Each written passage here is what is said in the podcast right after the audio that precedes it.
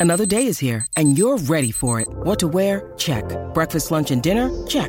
Planning for what's next and how to save for it? That's where Bank of America can help. For your financial to-dos, Bank of America has experts ready to help get you closer to your goals. Get started at one of our local financial centers or 24-7 in our mobile banking app. Find a location near you at bankofamerica.com slash talk to us. What would you like the power to do? Mobile banking requires downloading the app and is only available for select devices. Message and data rates may apply. Bank of America and a member FDIC. When you need mealtime inspiration, it's worth shopping Kroger, where you'll find over 30,000 mouthwatering choices that excite your inner foodie. And no matter what tasty choice you make, you'll enjoy our everyday low prices, plus extra ways to save, like digital coupons worth over $600 each week. You can also save up to $1 off per gallon at the pump with fuel points. More savings and more inspiring flavors make shopping Kroger worth it every time. Kroger, fresh for everyone. Fuel restrictions apply. This is the Greg Bedard Patriots Podcast with Nick Cattles. Yes, I am back. It's the Greg Bedard Patriots Podcast with Nick Cattles, scheduling conflict earlier this week. Thanks to John Zanis for substituting for me earlier this week. But, you know, I always get this email from you, Greg, before we have the podcast. And in the subject line this week for this episode, you had, so they're saying there's a chance you're saying there's a chance. And uh, I'm just wondering Sunday night. So you're saying there's a chance, Greg? I am, Nick. Um, for a little bit of background for people, I, it, they'll be probably surprised to know uh, that I don't get to watch a whole lot of NFL games, especially if the Patriots play at one o'clock on Sunday. I'm covering that game. Then I'm writing till about eight o'clock. I might get home, have some dinner, watch a little Sunday night. Monday night, I'm usually grinding the film, so I don't get to watch the a whole lot of that game. And Thursday night, I'm not a big fan of. I did watch a lot of the Titans Colts last night, but in general, I don't see a lot uh, of NFL games. I try. Uh, it was helpful when the Patriots played on Monday night, and uh, so you know when it comes to my frame of reference with the Ravens, I saw bits and pieces of the Steelers game earlier this year, but largely I remember the Ravens team from last year yeah. and which was the one that we saw uh, basically blow the doors off of the Patriots 17 nothing. They relaxed. Eh, probably probably let the Patriots come back to the point where the Patriots in the third quarter had the ball with a chance to take the lead, and then Julian Edelman got strip sacked and, and they returned it for a touchdown, and that was the end of things. We also remember the Ravens that, you know, largely the second half of the season, they blew doors off of everybody. I mean, I think they had two games in the final uh, I think it was eight, you know, seven, eight games where they where it was in within seven points. Most of them were blowouts, and then yeah. we also remember the Titans playoff loss, which, considering what the Titans did to the Patriots the week prior, I don't think anybody was really shocked about. I mean, look, Lamar Jackson has yet to record a playoff victory, and that's an issue. And these Ravens with Lamar Jackson eh, haven't won in the playoffs, so that's an issue. So that was my frame of reference. And when I thought about this matchup, uh, even earlier this week, I was like, well, the Patriots have no chance. And in terms of talking about them, can they make the playoffs? Can they go on a run? I always chalk this up as an automatic loss. And I mean, I, I don't know how you feel about it, Nick, but when I started watching the film yesterday and I started talking to a couple people around the league, this is far from the same Ravens team. Um, this is a team that, uh, you know, they they started the season with four big wins out of five.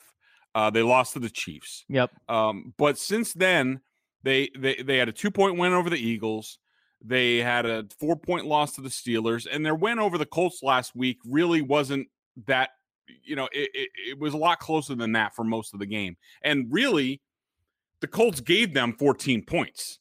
And so, you know, watching it more, their DVOA is down at Football Outsiders, and but really, there there are a couple different places where I see the the Ravens a lot di- different. The offensive line, and that's a whole side topic because it, I think it affects their offensive identity and also who Lamar Jackson is. And then also defensively, that you know they have some new pieces like Calais Campbell who might not play this week, which would be he only played three snaps last week. They have Ngakoue who they got but there are some issues on defense also that I think that sort of play into the Patriots and at least to me lends itself to at least being a close game uh, for a while. Yeah, I think this game could actually be closer than people think. I would also have a disclaimer here. It depends on who plays for the Patriots, honestly. Like if you mm-hmm. have everybody out, I mean, if you've got Gilmore out, that's going to hurt. It won't hurt as much as it did last week because, you know, some of the things offensively that Baltimore does, which I think we'll get into. But I do think if this team is banged up, that changes things, right? That changes the trajectory of this team and the chances that they have to win on Sunday night. And we both thought that they were going to cover the seven against the Jets, but I did not know Guy would be out and Bentley would be out and Gilmore would be out. And that affected, obviously, that affected sure. the defense where JC Jackson was just exposed in the first half. So, you know, these things, they do actually count. I know a lot of people just want to write off injury, but if you're banged up and you go out there with a team that's already not deep and you've got some major injuries on the defensive side, then that could be an issue. But when I look at the Ravens, and Greg, you know, I watch a lot of football. My Monday through Friday afternoon job that I have is pretty much like a national show. So I watch yep. a lot of football across the board. I agree with you about the Ravens. Offensively, they are incredibly predictable. And Lamar Jackson was on the Rich Eisen show this week, and he yep. mentioned that defenses are calling out their plays. They know exactly what's happening. Uh, Dan Orlovsky yesterday on NFL Live did a tremendous job of finding three separate plays that the Ravens ran twice. And all three occasions, the second time they ran it, same look, same play. Second time they ran it, it was a disaster. So they are very, very predictable. And what I see from this offense, Greg, if they don't get up early, they're going to struggle. Yep. We've all had questions about Lamar Jackson's ability as a pocket passer. All of those questions have been legitimized by this season. He has taken a step back. There's no doubt he's regressed. You can look at several statistics across the board offensively. You know, their third down percentage is down, their red zone percentage is down, their pass, uh, their their yards per attempt on passes are way down. All of these statistics uh, statistics that you can look at that would tell you there was regression, that's what you see from yep. this offense. So I think they're very predictable. And I don't think they have a very good passing offense. As long as you can take Mark Andrews out of the game, yep. which teams have done, he's got like 26 catches this year, mm-hmm. and you leave it to Lamar to hit people outside the numbers and downfield, they're not going to be able to move the football without running it. Yeah. Uh, and I can, my fantasy football team can attest to the Mark Andrews struggles this year. That, has been, that's one a tough, that's been a tough one for the big uglies. But, um, you know, in general, and you make several good points. Um, number one, though, you have to start with the offensive line with this team because really the running and the running concepts that they use with Lamar Jackson, that's really the foundation of this offense. And if and if the running game isn't working correctly, then it's hard for them to get in the short yardage. It's hard to make Lamar Jackson a dual threat where you have to worry about him. And then that's the that's the offensive advantage for the Ravens, and that's played out in the stats because I think they are 31st in uh, second down rushing um, offense and second down uh, offense overall. So so that shows up there. And to me, it starts with the offensive line, and of course. Nobody ever respects those guys, Nick. You know, I have to, I, I have to, I have to wage the battle. I fight the good fight. You know, nobody talks That's about right. the offensive line until they suck, and then they wonder what happened. But that's the case with the Ravens. I mean, first of all, they had Marshall Yanda retire, the right guard in the offseason, who yep. still, when he retired, he was still arguably the best right guard in the league. Um, so that was huge. Even bigger was Ronnie Stanley, their left tackle, uh, suffering a season-ending injury. Yep. And so right now, so right there, they have dropped they have lost two arguably two of the best players at their positions in the league. That's an issue. It's going to be an issue for anybody. So then then you have the trickle down effect where orlando brown was the right tackle again one of the best in the league at what he does. And you have to move him over to the left side. Now you have dj fluker there who stinks who was a bust in in uh, with the chargers i think. Um but so when I see their offensive line, and and for me, because watching them, I haven't seen them on coaches' film since last year. I just see a huge difference where their athleticism on the offensive line really matched up well with their speed of Jackson and Ingram and Dobbins and you know all these guys. Um, uh, the other running uh, Gus Edwards, and also you know the, they're guys that they bring on jet sweeps and stuff like that. So the offensive line was athletic enough and basically very fast for for an offensive line. Yeah. Now yep. I look out there and they are slow. I mean, they are really they are unathletic. The, the, the two guards in the center, they are unathletic. They can't get out. There was a third there was a third and four play last weekend against the Colts and they, they it was a nice designed running play, but here comes Bozeman, the left guard pulling into the hole and he's such a bad athlete that Darius Leonard just blew by him. Darius Leonard blew, blows by a lot of people, but he just he couldn't adjust on the on the fly. Took down Lamar Jackson for a one yard gain, and really the play was there if they could execute it. They can't. So to me, that's where the issue starts. I think that helps the Patriots in terms of their struggles on the offensive line in the front seven. They're not going to get blown off the ball by these guys on the Ravens offensive line, like some of these teams that they played. And certainly, if Lawrence Guy comes back, he can dominate. If they can find if they can find it within Byron Cowart to sort of have a career day, that would be very helpful.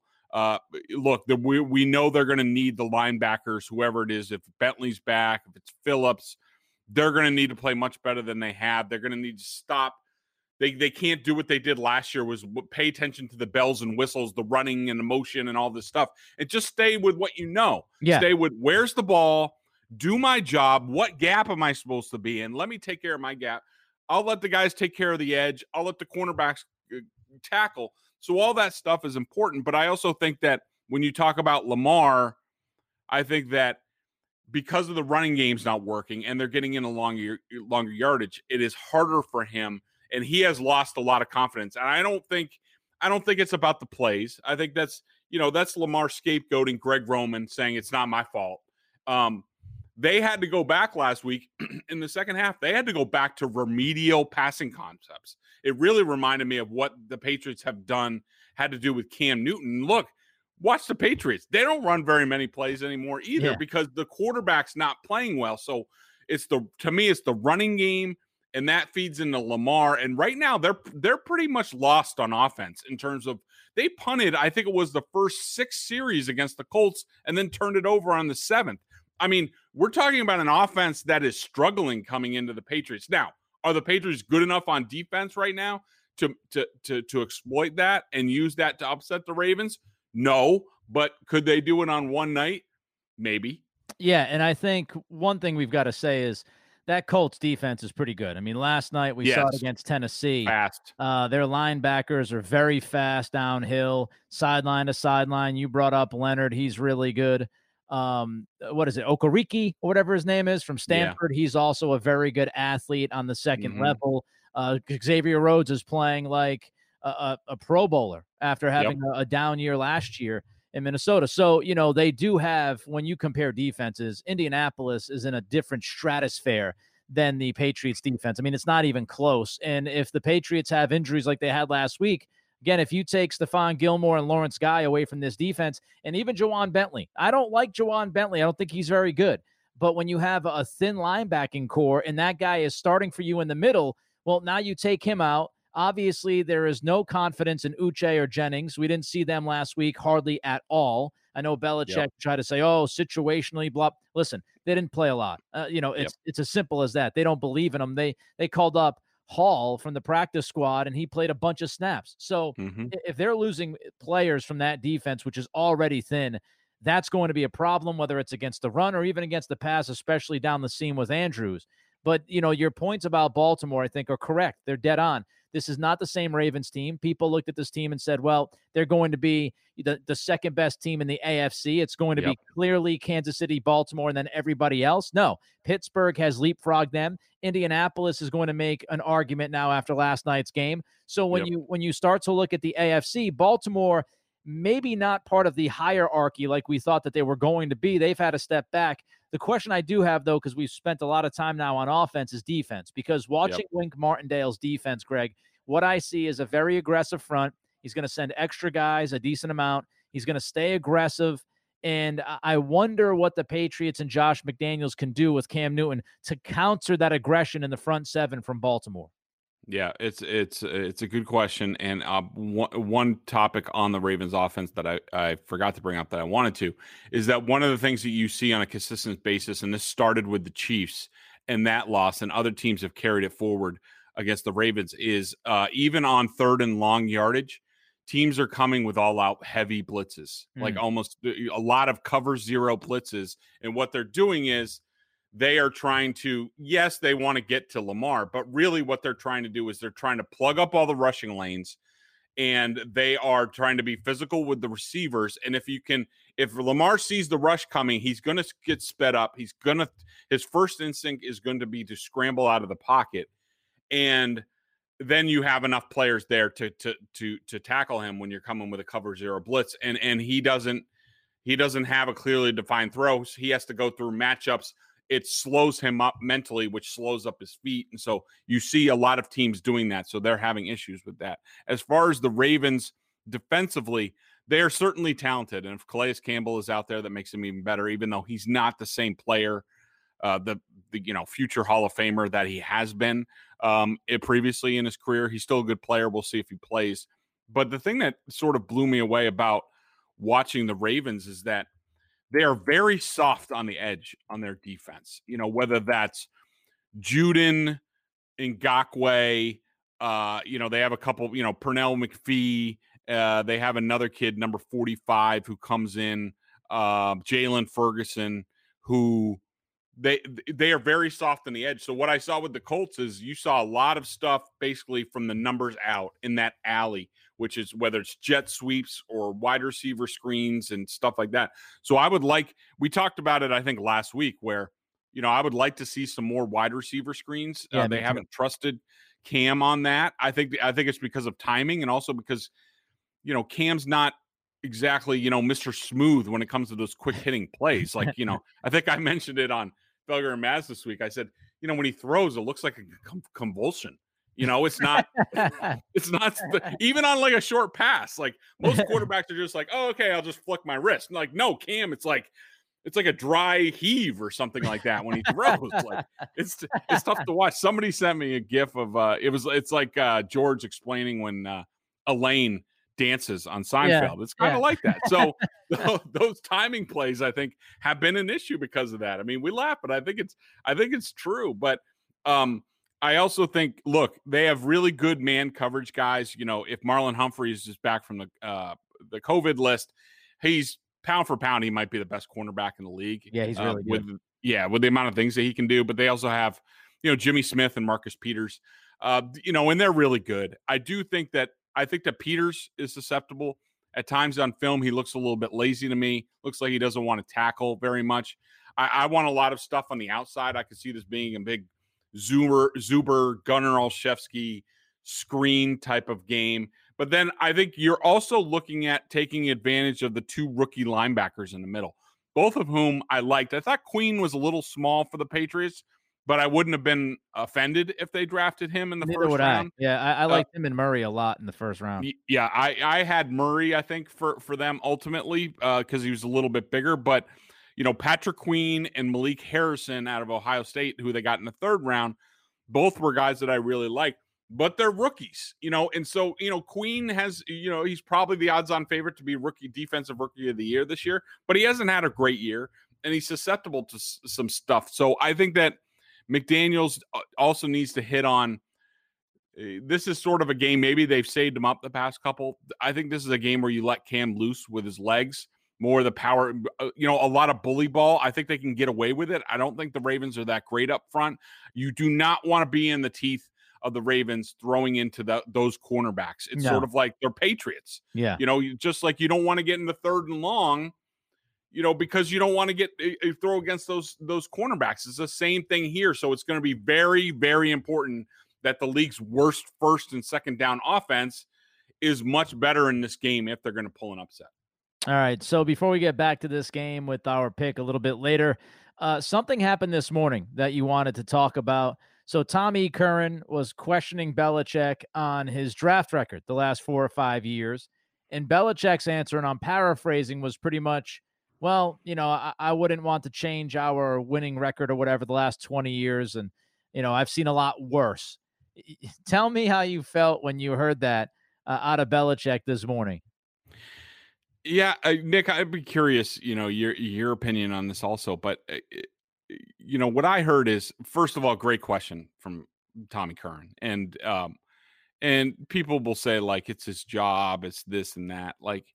You know, look, it's it, in the social media age. This is hard, like to do that. Yeah. Like, you know, and sometimes I've asked tough questions of people, and uh, you all automatically get you Twitter. You get bombarded by especially the um, the little insecure minority of uh, Patriots fans out there, the the fellowship of the miserable, the Twittership of the miserable, as I like to refer to them, as these guys who just hate life and just like live to say something derogatory about was something you've written or wrote on, on on Twitter. And I'm sure Nick, I'm sure you've gotten it. Oh yeah, uh, we all got it. You know, a lot. So I mean, it's uh, you know, you're going to hear it, and and it, that's not always easy to deal with. Um, this is not the case of you know before social media and the internet where you were just at a press conference and if somebody wanted to criticize you, they had to handwrite a letter and deliver it to the sports section. Yeah, we're a long ways from that. So uh, you know, I give Tom a lot of credit for asking the question, and it's a valid question about stuff that we've been talking about for weeks about their their lack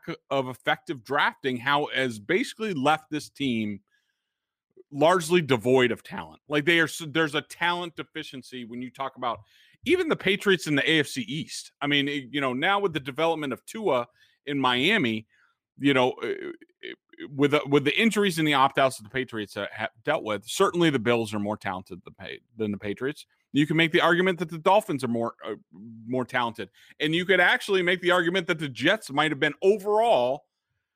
You know, they didn't have Darnold and things like that, but the Jets have a lot of talent. They're, you know, when Becton's out there, this this, there's some talent on that team, and we saw. I think it. the Jets are trash. I'll disagree with you on that, but I'll I'll yeah. give you the Dolphins and Bills. The Jets suck.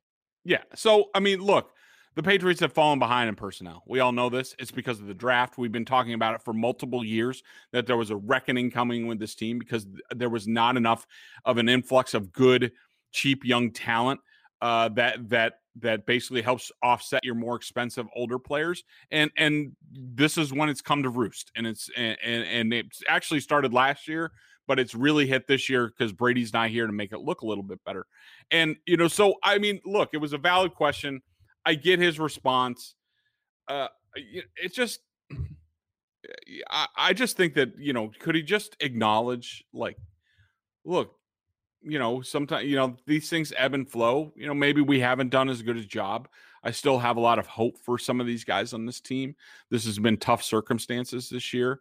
And, um, you know, maybe we haven't dealt with them in the past as, as as well as we should have, but you know, we're always looking at that. We're going to adjust, and I think that the I think that the the young guys on this team are going to come forward, and they're going to be good players for this franchise from year on out. You know, to me, you know, this is Belichick not not wanting to hear the criticism, and he's not used to it, and he doesn't like it. But you know, it's valid. It's it's similar to last year when somebody asked an innocuous question. I think it was towards maybe going into the playoffs or something like that, and somebody asked him, uh, you know, if he had a message for fans who have struck struck with the team through thick and thin. Yeah, this was in early January. Yeah. And yeah. Belichick said, We appreciate our fans. I wouldn't say it's been all that thin around here personally. Maybe you feel differently, but I haven't heard too many fans say that. Like, Belichick knew then. This was early January. He knew like the team I think lost four or five to finish the year after starting 8 0. They they they were going to play a Titans team that Belichick probably knew they were going to have a tough time against. So he was he knew then that like he heard that was an innocuous question. I'm telling you by a news reporter, not even a sports reporter, um, and he was already defensive about the personnel. And I think this is a continuation of this. And look, look, they have won. Belichick said, you know, we've won a lot, and I w- I'm not going to apologize for that. Look, we get that, but the two aren't mutually exclusive. Like you can win, but you can also have a better drafting record, so you're not right. as bad as you are this right. year. So that's my whole thing with it. Yeah, I mean, when we talked about you know the last couple of weeks and how Belichick has handled the media, eh, both you and I had said about the scoreboard, right? It's really tough when you're two and five before last week's game against the Jets, and you're asked these questions and why was Belichick bringing up the salary cap and being up against it and all those kinds of things it's really difficult to say, well, you know, just look at the scoreboard and not have to answer those questions. And people Yep. are wondering why Belichick is actually answering some of these questions or going in depth with some of these, you know, answers that he's given and, and said a lot more than he ever has said before. And that's because he can't go to the scoreboard this year because the scoreboard doesn't look good for him. So today was an opportunity that he could go back to the scoreboard, not of this year, but the last 20 years. And it's a way to, you know, kind of deflect, Sorry. right? He can deflect the situation, the question, and he can say, well, hey, you know, the last 20 years we've done really well. So I, I don't know why people would be complaining. I, I do think answering it in that way, like you said, it's not mutually exclusive. You can say, yes, you've had 20 years of success, Bill, but the last four or five years, you have not drafted well. And Mhm. you know, listen, he's he's a full he's a prideful guy and Yep. he's stubborn, obviously, to a point, and he knows. Eh, a lot of people say, "Oh, like you know, Belichick doesn't pay attention to the media." Bull crap. He always gets the the printouts of the stories. He's always knowing what's online. He knows what people are saying, and I think this is a defense meneca- m- uh, mechanism, one hundred percent. I think Yep. Belichick knows people are questioning him, and hey, listen, I get it from a human emotion standpoint. I get it. I mean, think about it this way: we are eight games into the season.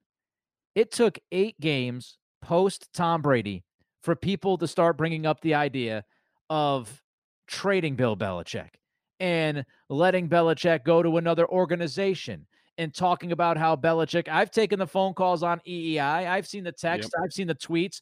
Belichick's a fraud. It was all. It took eight games post Brady during a COVID 19 funky situation, all of that stuff, right? It took eight games for some. I'm not saying even most, but for some people to start bringing up how Belichick should leave in his best interest and that he's a fraud.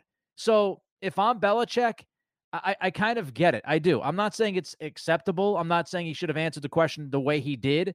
I do think Yep. he could have been a, a, a lot better saying, hey, listen, all teams hit and miss. The draft is an imperfect science. We haven't been as good as we were before. I feel like we're going to get better and moving forward, we're going to be excellent. And I believe in this team. But I also get it from a human standpoint. This guy is taking a lot of shrapnel right now, and a lot of people are doubting him nationally and locally. And I think this is the way where he kind of puts up the shield and says, you know, the last 20 years, everybody's writing off the last 20 years of success. You know, it's been eight games. What are we doing here? I, think there's a little bit of that in his answer, Greg. Yeah, man, and I do think um, just one last point on that. I think that, and I think I said it last week. Um, Belichick's starting to remind me a little bit of Shula at the end, Hmm. where um, there was a lot of the same conversation about Shula. Shula really missed on his drafts. I mean, whether it was you know Eric Kumerow or John Bosa, or you know there are a bunch of guys that they missed on in the later years, and um, and it just for, I'm I'm starting to get not that look, and and I'm not saying sh- the game's passing Belichick by, which I did think it did. Uh, it did at the end for Shula, but I'm starting. I was I was a dyed in the wool Dolphins fan. I lived and died with the Dolphins for a long time. I lived through that. I li- you know I was there for uh you know Jimmy Johnson and things like that, and um, Dan Marino was my guy, and I'm just getting that vibe. Like this is a similar feeling that I had at the end, um, you know, with with, with Shula, and it'll just be interesting to see because Shula didn't really adjust to the modern game and uh and sort of the, the the way they were the direction the game was going and i'm not saying the patriots are behind because i think what they do is sound when they have the right players but i do think there's no question that they are having trouble finding the right players coming out of college and they are falling behind multiple teams in the AFC when they were always on the cutting edge and I think that's going to be an issue for them going forward. Yeah, and I've been saying this. Listen, we can look back at 2020, and this isn't a popular thing to say in media because you got to have a take, you got to stand by your take, and all that stuff. But frankly, we're not going to know what this 2020 season truly meant when you look at it all in the puzzle until two, three years from now. And I know people don't want to hear that. People want you to have an opinion right now. I think you can criticize what's happening right now. You can look back at the last four or five years at the draft and say Belichick has not been as good in the draft as he was in prior years. You can question the coaching decisions he's made, like the onside kick against Buffalo. All of that is absolutely fair to do. we can criticize week to week and year to year. But when we talk about the big picture of this franchise and what this is going to look like and what this year means, we don't know because we could look back at 2020 and say it was a bump in the road. It was a down mm-hmm. year. COVID was crazy. The depth was terrible. You had to go through the whole Cam thing, and he was coming back from injuries and surgeries. And what happened was the Patriots walked into the offseason with more than $70 million of cap space and more than enough draft capital and kind of rebuilt the program. And then 2021 was the beginning of a new stretch of being a playoff team and a possible contender. Or we could look back and say 2020 was truly the beginning of the end. We don't know which one of those two it's going to be. And I know people have agendas and they want to keep pushing the the you know pessimistic side of that and there's agendas trying to push the optimistic side of it. But we don't know in the grand scheme of this, we don't know what this season is truly going to mean until probably 2022, 2023, because then the rookie class will have more than enough of a chance to prove if they were good or not from this year there's a lot of things that go into it. So I just think it's way too simple to say eight games in, three and five, Belichick sucks. Let's get to yep. the uh, BostonSportsJournal.com member question of the day. Uh, check them out over at BSJ. 11 cents a day on their annual plan. Not only do you get top notch analysis of all the Boston Pro sports, but if you're Patriots junkie, and we know that you are listening to this podcast, a membership at BSJ gives you access to a ton of video analysis Bedard does on the coach's film and direct access to him in weekly chats. Gino C. I don't know if it's like, well, it can't be the Gino that's on the board at TD Garden because he passed away, unfortunately. All right, Gino. But Gino C has the question this week. Uh, it's been noted Meyers is a different size slash quickness than Julian Edelman or Wes Welker. Uh, Jakobi is about the same size as Troy Brown. Can he be another slot in the Troy mold? the short answer is no, because look, they might be the same size, but we all know Troy Brown could fly. Yeah, I mean, quickness. that's yep. Yeah, and that's that's what made him Troy Brown. I mean, the punt returns, the kick returns, the he could play cornerback. I don't think they're putting Jakobi Meyers back there on at cornerback anytime soon. Um, look, Jakobi is a is a is a good player. I think he has a role on this team, but I do think there's a ceiling. I mean, we have seen this th- these types come and go throughout the NFL, and to me, in my going back to my Dolphins fandom days, uh, eh, and also eh, part of when I covered the team was Jakobi eh, Meyers reminds me of Rondé Gadsden, who was a oh, yeah. really good, yep. solid possession receiver for the Dolphins at the end of Marino into like Jay Fiedler. Yep. And he was good for, you know, 60, 70 catches for a few years there. But those kid, those guys have a certain ceiling. And you're always going to be looking for faster, explosive plays. Jakobi's a good player. But I just don't know. I mean, right now, if they don't get any better at receiver for next year, I think you certainly, with his size, you certainly vault him over N'Keal Harry. I mean, I just think you do now. We've seen enough of N'Keal Harry to know where he is. So that's good. But I think ideally, if the Patriots really want their offense to go, um, I think it's, you know, a better X. I think it's some sort of slot I don't know who that's going to be. It could be Jakobi, but I think they want quicker. They want that guy that can, you know, go those option routes and break a tackle and and, and go for 15 yards on third down. Uh, I don't think Jakobi's that guy, even though he he's he he is an inside sort of slot player. And then I think you you might have Damiere Byrd back after his one year deal is up. And but I think that uh, you know, right now he's going to be their number one boundary X. Hopefully they get better there, but ideally I think he's really a number three or four. I don't think he's going to be any better than that. Yeah, yep. and and that that that fans are trying to push him higher. I understand, but it's just it's a sign of the times for the Patriots in terms of their roster. I just don't think he's that good. You're going to want better because if it, he it's fine to have him as a possession receiver, number three or four on on third downs and things like that. But if you're out there against you know really good defenses in this league, you need speed, you need explosiveness, guys who could who threaten to take it to the house. And right now, the Patriots are devoid of those types. Yeah, I think it's one of those. He is who he is, and I, I think he's a good player, and he deserves all the credit in the world for how he has shown up the last couple of weeks. And I, I do think he earned a spot on this roster moving forward. I, I think you've got to put him out there, and you've got to play him but I think if if you have the best of all worlds here, you're talking about a true number one wide receiver. Then you're talking about I'm not giving up on N'Keal Harry yet. I'm, I'm really not. Uh, you've got Harry, you've got Meyers, and you know you've got Byrd. So I think you need a true number one receiver, and maybe even somebody who could be classified as a two B even. Because if you had somebody where you get the true number one, and then, and I don't mean you need a top five receiver in the game. You just need a guy who you can look at and say, he's a number one receiver on an NFL team. You need that guy. And then if you have Harry Meyers, Byrd, and maybe somebody else in the mix, it's not the end of the world if you get that guy. And that's the biggest question. Can they find that guy, whether it's via the draft or free agency, which goes back to my point that I made that the Patriots are going to have a ton of opportunity this offseason. And I, I don't want to go too far down the road because we're in the middle of this season, but they are. They're going to have a ton of opportunity when it comes to cap space and draft picks. And listen, if it goes the way it's gone the last four years with the draft, no bueno. Hopefully, it's a much better draft than that. And you end up with somebody because I know a lot of people were frustrated about the 2020 draft and how it fell and the Patriots not drafting a wide receiver. You know, a lot of the pundits, a lot of the experts, they will tell you this draft, wide receiver wise, is better than last season's. So, you know, maybe the Patriots this time around learn from their mistake the last time and maybe even double down at receiver uh, but you know they're going to have opportunity. It's whether or not Belichick takes advantage of the opportunity and makes the smart decisions. Uh, let's talk about the pick now. Sunday night, Ravens Patriots. The last I saw it, it was Ravens minus seven. How you yep. feeling about this one? Look, I'm saying that there's a chance, like one in a million, uh, but more like one in a million. But uh, you, I, I do think they have a chance, and I do think this is going to be a tighter game. I just don't know, Nick, if I had the cojones to pick the Patriots outright. I think I, am not that crazy. I'm not that much of a uh, you know a homer that I'm sure some people say that's the only reason I'm saying this. I I'm I'm gonna pick the Ravens 24, Patriots 20.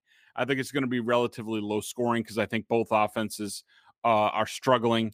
I think that both quarterbacks are struggling and they're both sort of in the same place uh, where the offensive coordinators are having to, you know, really set things up on a tee for them in the second half against the Colts. You saw the Ravens go back to a lot of their tried and true sort of read read option, pull it back, throw a pass, clearly defined, limited options for Lamar Jackson. The Patriots are in the same place.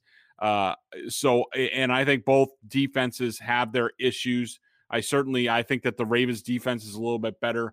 I think that the odds are longer for the Patriots offense to to to make a ton of plays uh, against the Patriots. And, and and look, the bottom line is Lamar Jackson may be struggling, but if he gets any daylight, forget it. It's over, especially against this defense, which is slow as molasses. So uh, I am picking uh, the Ravens 24 20. I think the Patriots, uh, you know, cover the points, but they uh, they don't get a win. I think this is such a tough game to call with the seven points. I think it could end up being the old push, like a 24-17 kind of game. But yep. when I when I look at this, you know, it, it, really depends on the small things and things that you can't predict, like turnovers. Jackson has been turnover prone from time to time. He had four turnovers against the Steelers. If he turns the football over, Patriots could yep. win this game. Uh, Cam mm-hmm. Newton has been turnover prone at times. He turns the ball over. That's going to make a huge difference because I do think, as you said, I think both offenses are, as Joe Namath would say, struggling a little bit here. so, you know, you, you've got to put that into account. But I trust the Ravens defense a heck of a lot more than I trust the Patriots defense. And because of that, I would go with the Ravens winning this game. And, you know, if if there are a couple of turnovers, it could swing it but I think the Ravens win on Sunday night. We'll catch up with you early next week. We'll wrap this game up, our reaction, anything else that happens in the world of the New England Patriots. Until then, everybody be safe, be good. Make sure you subscribe to this podcast, you rate and review. It is the Greg Bedard Patriots podcast with Nick Cattles. We'll catch you next time.